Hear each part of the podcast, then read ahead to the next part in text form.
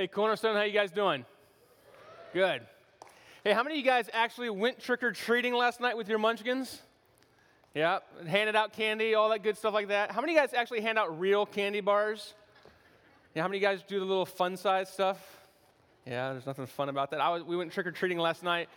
Uh, really, you know, we went trick or treating last night with my family with another uh, family, some friends of ours, and I, have never seen anybody give out like the real legitimate candy bar size candy. And he had a huge bowl, bowl full of real candy bars, and I was, I was like shocked. I was like, if I was a kid and you left that bowl out, your, I would just dump that whole bowl into my little bag.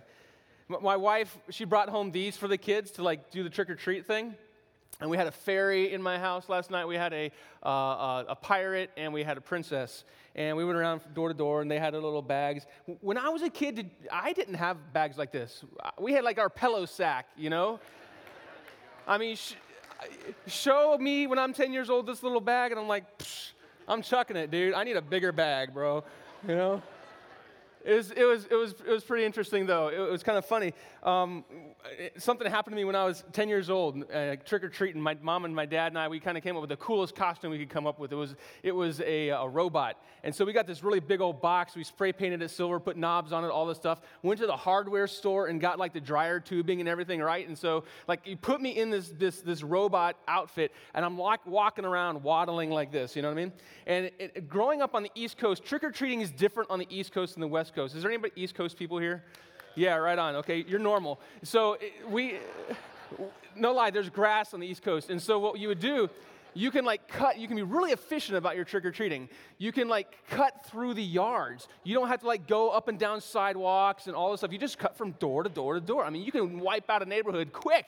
And so we would do that, right? And well, one night we're going from door to door to door and doing the normal deal. And the idea and the goal of candy night is to get as much candy as you can in the quickest amount of time as you can. And so we're going from door to door. And some guy had like knocked down a tree in his yard. He, he had cut down a tree like that week, didn't know it. All my friends, because they didn't have a box on their head, could see the tree. They jumped over it. I didn't. And so what happens is here, poor 10 year old Paul is stuck on his back, stuck in a box, doing this number like this. You know, it's kind of like the um, Christmas story. The kid is all bundled up and he I can't get up. That was what was going on. And so I got this dilemma, in, you know, all the parents, they walk on the street, right? And I got this dilemma in my life right now. I've got the gluttony of candy in my heart, and yet I've got this pride issue of I don't want to be known as the only 10 year old who had to ask his mom to help him get up off his back at Halloween time. Now, all my friends are laughing at me, and I'm stuck like this. And finally, my gluttony went out over my pride, and I said, Go get my mom. And my mom comes up, right? And she's supposed to be the loving, nurturing mother to pick her son up. You know what my mom does in front of all of my little 10 year old friends? She loses it.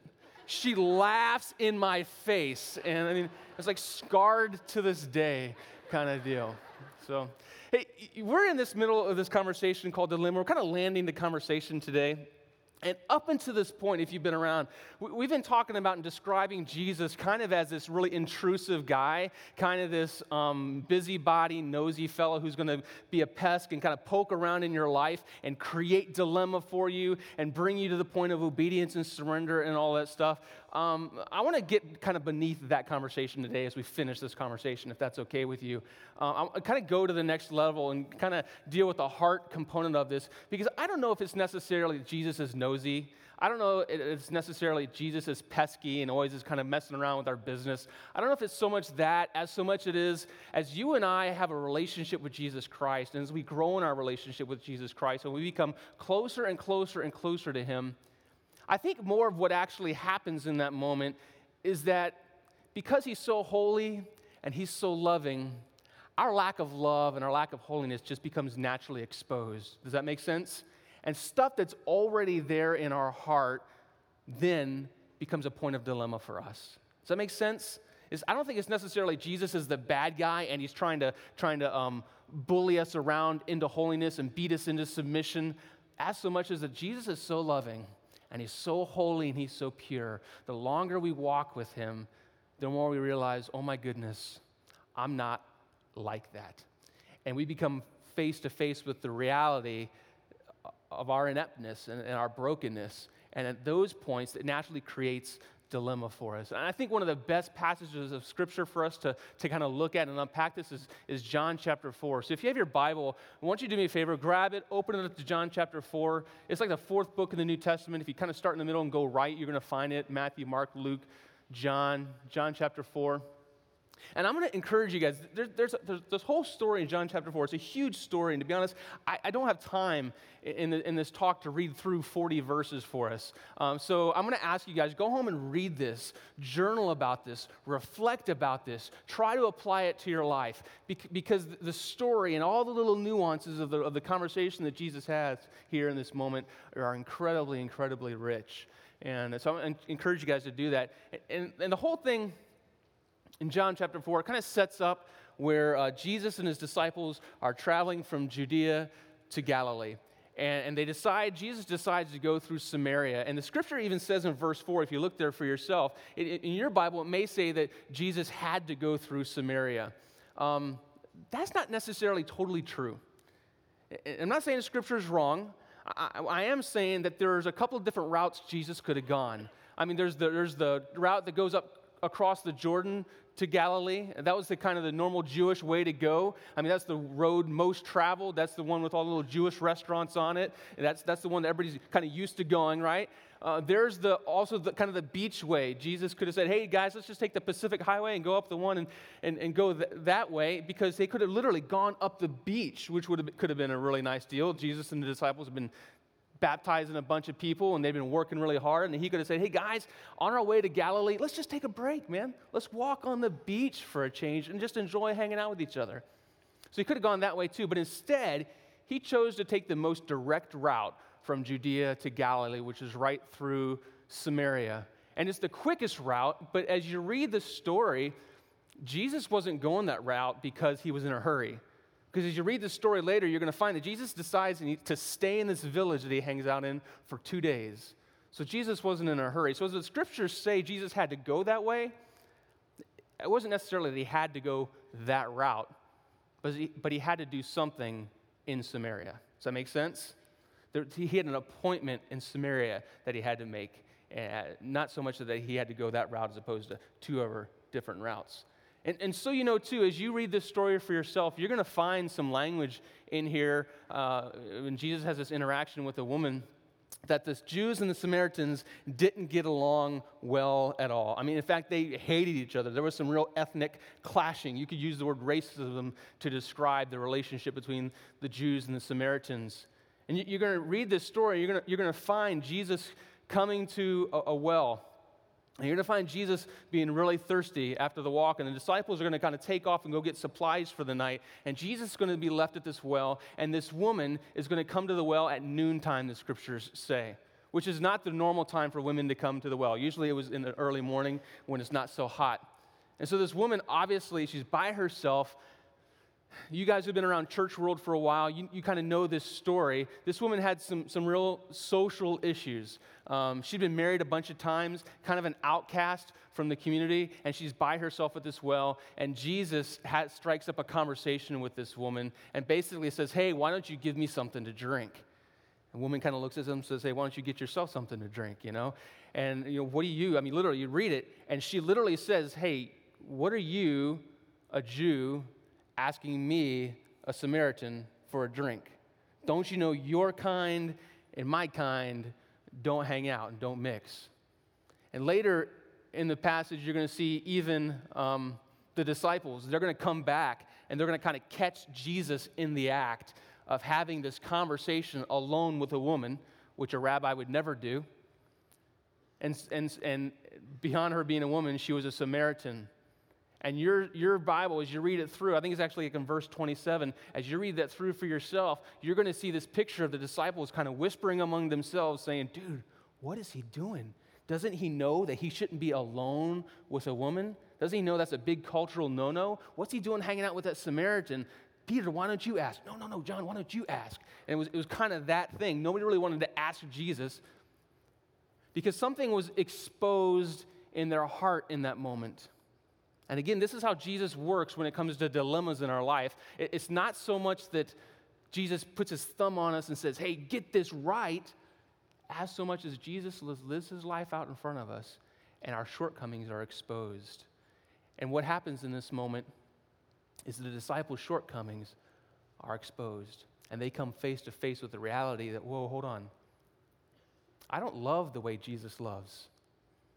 You know, I'm, I'm, I'm confined to some social constructs here that this gender thing, I would never hang out with a woman alone because social construct says, no, no, no, we don't do that. And yet I see Jesus loving this woman in a very unique way, affirming her. Now, and she's ostracized culturally and socially because of some relational baggage that she's gotten. Let's be honest. There's not a person in this room that doesn't bring baggage to this moment in our lives, is there? I mean, me included. I mean, we're human. It's part of the human condition that we show up to this room with this morning. And Jesus has this conversation with this woman, and because of that, the disciples are confronted face to face with their lack of love. And, and I don't know for you whether you ever find that to be true in your life. I know it was really interesting for me. I was absolutely surprised in 2001 when I met this little girl by the name of Emily. This little girl, Emily, um, was born with cerebral palsy, and she was confined to a wheelchair. And she was really hard for me to understand when she talked to be honest with you, I, I didn't know how to act around Emily at first. I'd never been around anybody who was confined to a wheelchair. Um, it was a real new experience for me. And, and being a pastor, I, mean, I was frankly embarrassed by what I began to find in my heart in that moment. I mean, pastors of all people, we should be probably the most loving people on the planet, right? I mean, we should, should demonstrate Christ's love across any kind of barrier. And, and I remember watching this girl, and I mean, she was sharp, intelligent, straight A kid. Got to meet the president and actually served uh, as, a, as a closing speaker for a student leadership council in, in Washington, D.C. Um, sharp, sharp kid, but when I was around her at first, I, it's embarrassing for me to say out loud, but I didn't quite know how to act. I didn't know whether I should hug her, shake her hand, and yet she couldn't really shake hands because her hand was kind of like this. And and she offered it. I, I kind of awkwardly accepted. I don't know if you've ever been in a moment like that before, where all of a sudden you came face to face with something. And I never honestly thought of myself as a racist person before. I, have never really honestly thought of myself as someone who didn't love everybody before. And as I saw other people loving this girl, I mean, she couldn't do anything for herself physically. She couldn't. She'd go to a youth camp and she had other girls who had to stay in the room with her and get her onto the toilet and wipe her and get her off of the toilet and dress her and change her. She couldn't feed herself. And so there's other girls who um, had to feed her. I'm sitting there watching these other students love this girl the way Jesus would love her. And I was like, man, what is wrong with me? And Jesus brought Emily into my life to naturally and gently and lovingly show me how I should love. And man, I had to confess stuff in my life to God that I'd never thought was even there. And I had to ask for forgiveness for stuff from God that I never even realized was there. And you guys, as we have this conversation about dilemmas, that's how Jesus acts in our life. As you follow him, as you know him, as you build a relationship with Him, there's not going to be a stone that's not unturned in your life. Not because He's going to come in like a mother in law and like go through your dirty laundry and all this stuff like that, but because He's going to love so well.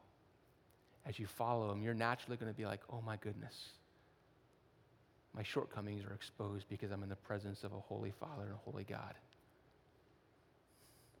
Let's pick this story up. It's taken us a long time to get there, but let's, let's pick this story up of this woman. And we're going we're to go to John chapter 4, verse 16. And Jesus and this woman have been having this conversation at this well for a while. And this is what he was talking about with her when the disciples showed up and realized, oh my goodness, what's you, what are you doing talking to this woman? Well, this is what he was doing, talking to this woman. In verse 16, he says, Go and get your husband, Jesus told her. She says, I don't have a husband. Jesus says, You're right. You don't have a husband. for you've had five husbands, and you aren't even married to the man you're living with now. And the woman, embarrassed, exposed, realizing she's in the presence of a holy God who's not like this, who doesn't have this kind of a history in his life, does the thing all of us would do. She just kind of changes, sub- changes the subject in verse 9. Sir, the woman says, You must be a prophet. And they enter into a dialogue about worship, philosophy, and theology because she's trying to change the subject and point it off of her and her stuff and onto something else. I mean, that's what we do, right? When we come up against Jesus and, and we don't want to be honest about what's really there in our lives and our hearts, it's easier for us to kind of look the other way. It's more comfortable for us not to deal with it. It's, it's, it's, it's more socially acceptable for us just to even stuff it. You think about this woman for a second. Let me think. She's been married five times. Think back to the very first time she walked into her first marriage. It was probably arranged by her parents, what we know about culturally, that culture. Not only that, I mean, she probably went into this marriage excited. I mean, that was her dream. She probably, I'm like, straw poll. How many ladies in this room, before you got married, when you were a kid, you know what kind of color your wedding was going to be? All that stuff like that. You like dreamt about. My, be honest. My daughters, I mean, my daughters are young, like five and four, and they talk about wanting to get married. They want to marry daddy, which is kind of cute and kind of weird all at the same time.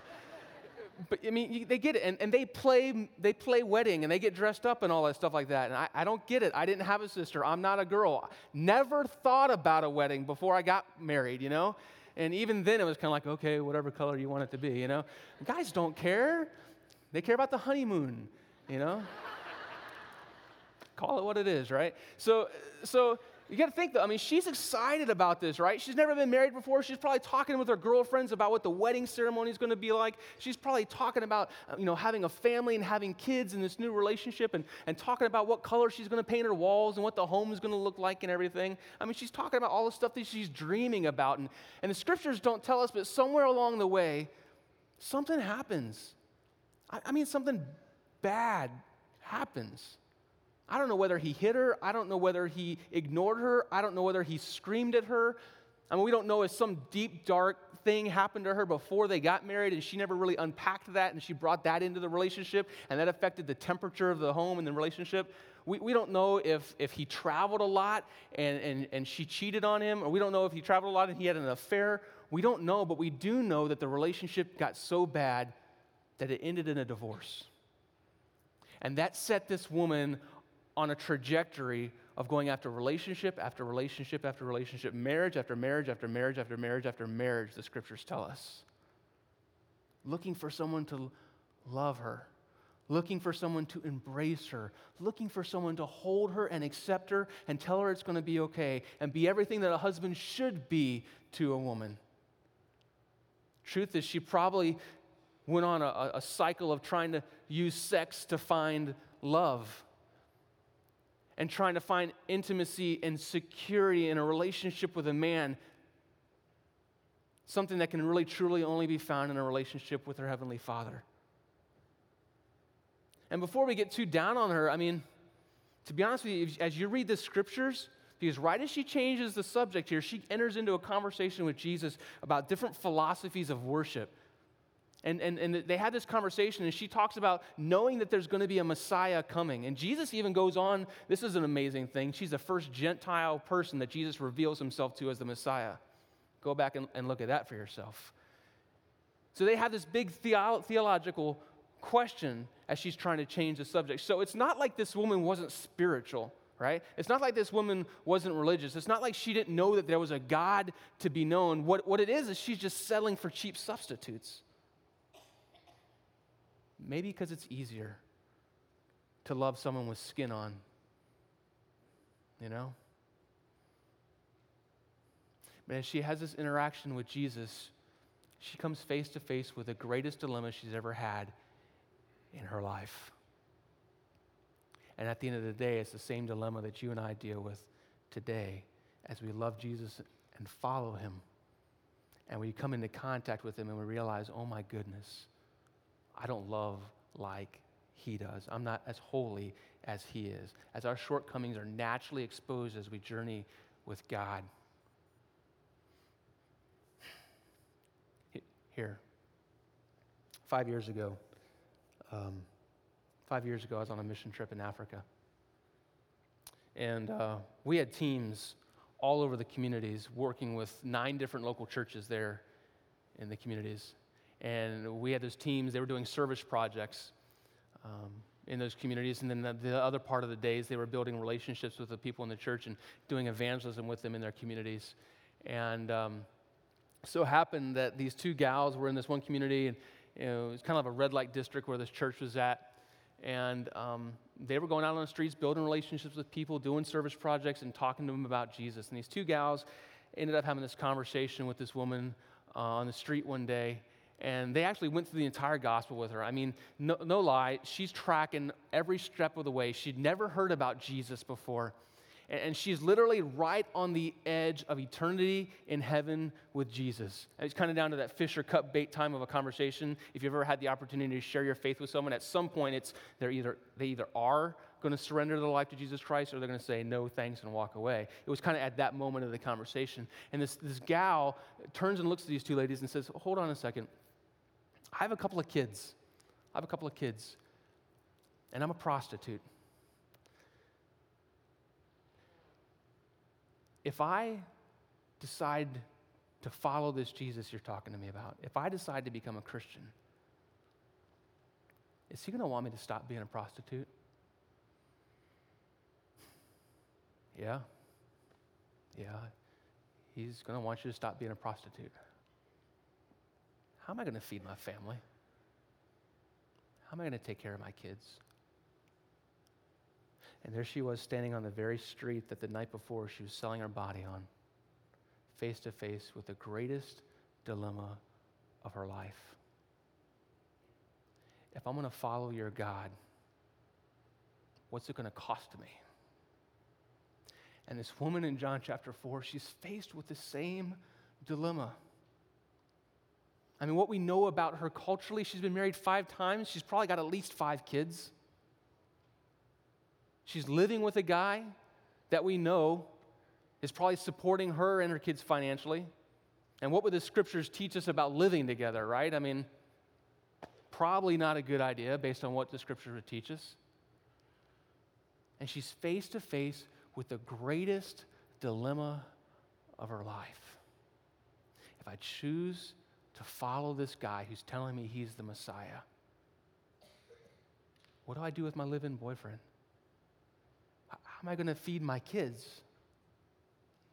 And, and the dilemma, at the end of the day, if all this conversation we've been having the last couple weeks, what it comes down to is this the question that gnaws away in our heart when you and I come to the point and realize Jesus is like this and we're like this, and there's an impasse and something's got to give, and there's that dilemma, there's a point of obedience or potential surrender for us, that the question that gnaws away at us is this what's it going to cost me to follow Jesus? Is the price too high?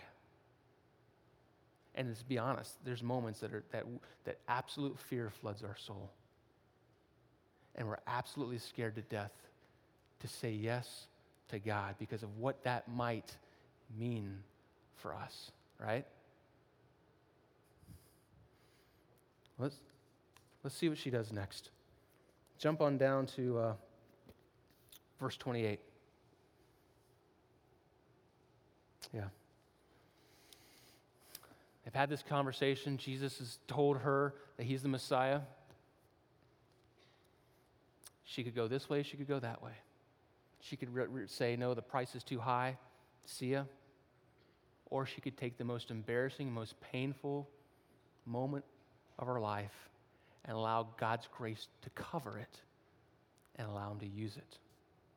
And in verse 28, this is what she decides to do. The woman left her water jar beside the well and went back to the village, and she told everyone Come and meet a man who told me everything I ever did. I got to be honest with you. When I read the scriptures, I'm thinking to myself, honey, everybody knows what you did. You did it with everybody. I mean, I'm just saying, that's how, when I read the scriptures, that's what I think. I, maybe my, my head shouldn't go there, but that's just where it goes. Can, can this be the Messiah? And so the people came streaming from the village to see him. Jump on down to verse 39. Kind of the rest of the story here. Many Samaritans from the village believed in Jesus because the woman had said, He told me everything I ever did. And when they came out to see him, they begged him to stay at their village. So he stayed for two days. Remember the whole three routes Jesus could have gone? Samaria, the Samaritan route was the quickest route to get from Judea to Galilee. Jesus was not in a hurry, guys. He stayed there for two days. In verse 41, long enough for many of them to hear his message and believe. And then they said to the woman, Now we believe because we have heard him ourselves, not just because of what you told us. Indeed, he is the Savior of the world.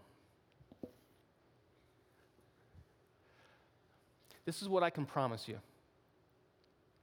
I can promise you that if you decide to follow God,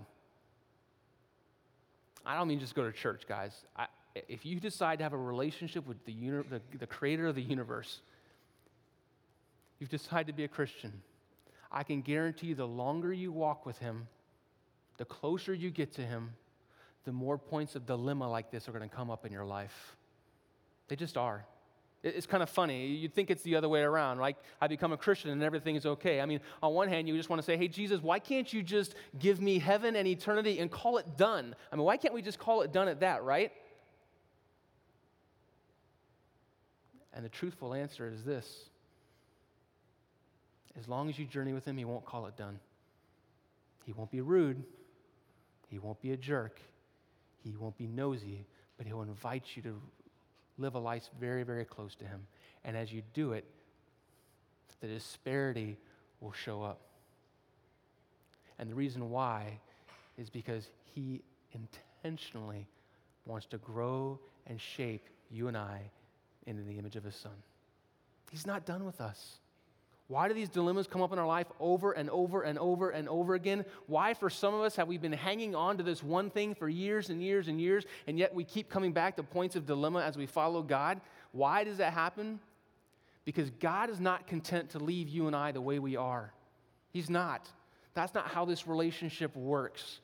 God is shaping us and molding us and growing us into the image of his son, practically building holiness into our lives. And if you let him, I mean, and like this woman did, if you let him take the scariest, most embarrassing, some of the biggest shortcomings in your life, if you're willing to surrender those to God and bring them to Him, you will be amazed at how He covers those things with His grace and then sets them on display to have a tremendous impact in the world. I mean, that's what He did in this woman's life, right? I mean, she's scared to death. What am I going to do? What, what am I going to do with my live in boyfriend? Scripture doesn't tell us how that conversation went. What am I going to do with my kids? How am I going to feed them? If there was ever a dilemma, this woman faced it. This may sound kind of silly to you guys, one of the, but I'm going to tell you anyways. I think one of the biggest dilemmas I ever faced in my life was a dilemma over a career choice. Um, to be honest with you, I, I, can remember nights as a young man going to bed and literally, literally crying myself to sleep. Because in my heart, I had this deep, burning passion and drive and almost sense of obligation of realizing how deeply God loved me, that He gave His life for me, that He literally switched places with me, as Scripture would say. And yet I, I felt like I, I owed him my life back. And for me, it was more than just trying to live a holy life. For me, it was what about my career? Doesn't, doesn't God deserve my career as well? And I, I, would wrestle through my mind of having this deep burden to affect thousands and thousands and thousands of people for God. And yet at the same time, that, that great burden and passion and sense of obligation was equally met with this huge amount of fear in my life of what if I say yes to God? What if I say, Yes, God, you can have all of me, including my career? What, there's, there's a sense of, of what is God going to do with that? I mean, am I willing to pay that price? What's that really going to cost me? And there was this big point of dilemma and tension in my life. I mean, honestly, as a young man, I kept thinking to myself, dude, what, what if I really said yes to God? Is He going to send me to Africa where I'm going to get some weird disease where my feet turn blue and fall off? I mean, that's, I'm, that's what's going through my head. And the question and the dilemma that you and I are faced with, it's not so much God jumping into your life and being rude and being a bully and saying, What about this and what about this and what about this? It's when you follow Him, the discrepancies between His life and ours show up and naturally bring you and I to a point of potential surrender. And the truth is this some of you guys have walked with God for a while. And there are areas of your life that you're absolutely embarrassed about. And you hope stay hidden the rest of your life. How powerful would it be if Cornerstone was made up of a community of people who said, God, it's scary. I don't know what it's going to cost me, but I'm willing to give this to you. Would you please cover it with your grace and use it to impact the people in my life?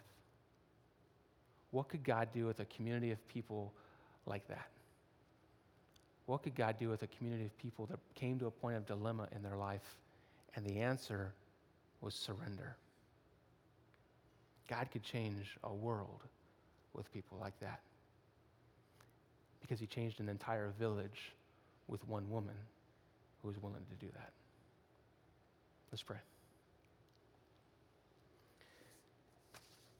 Dear God, the truth is, um, this is a lot easier to talk about than it is to do.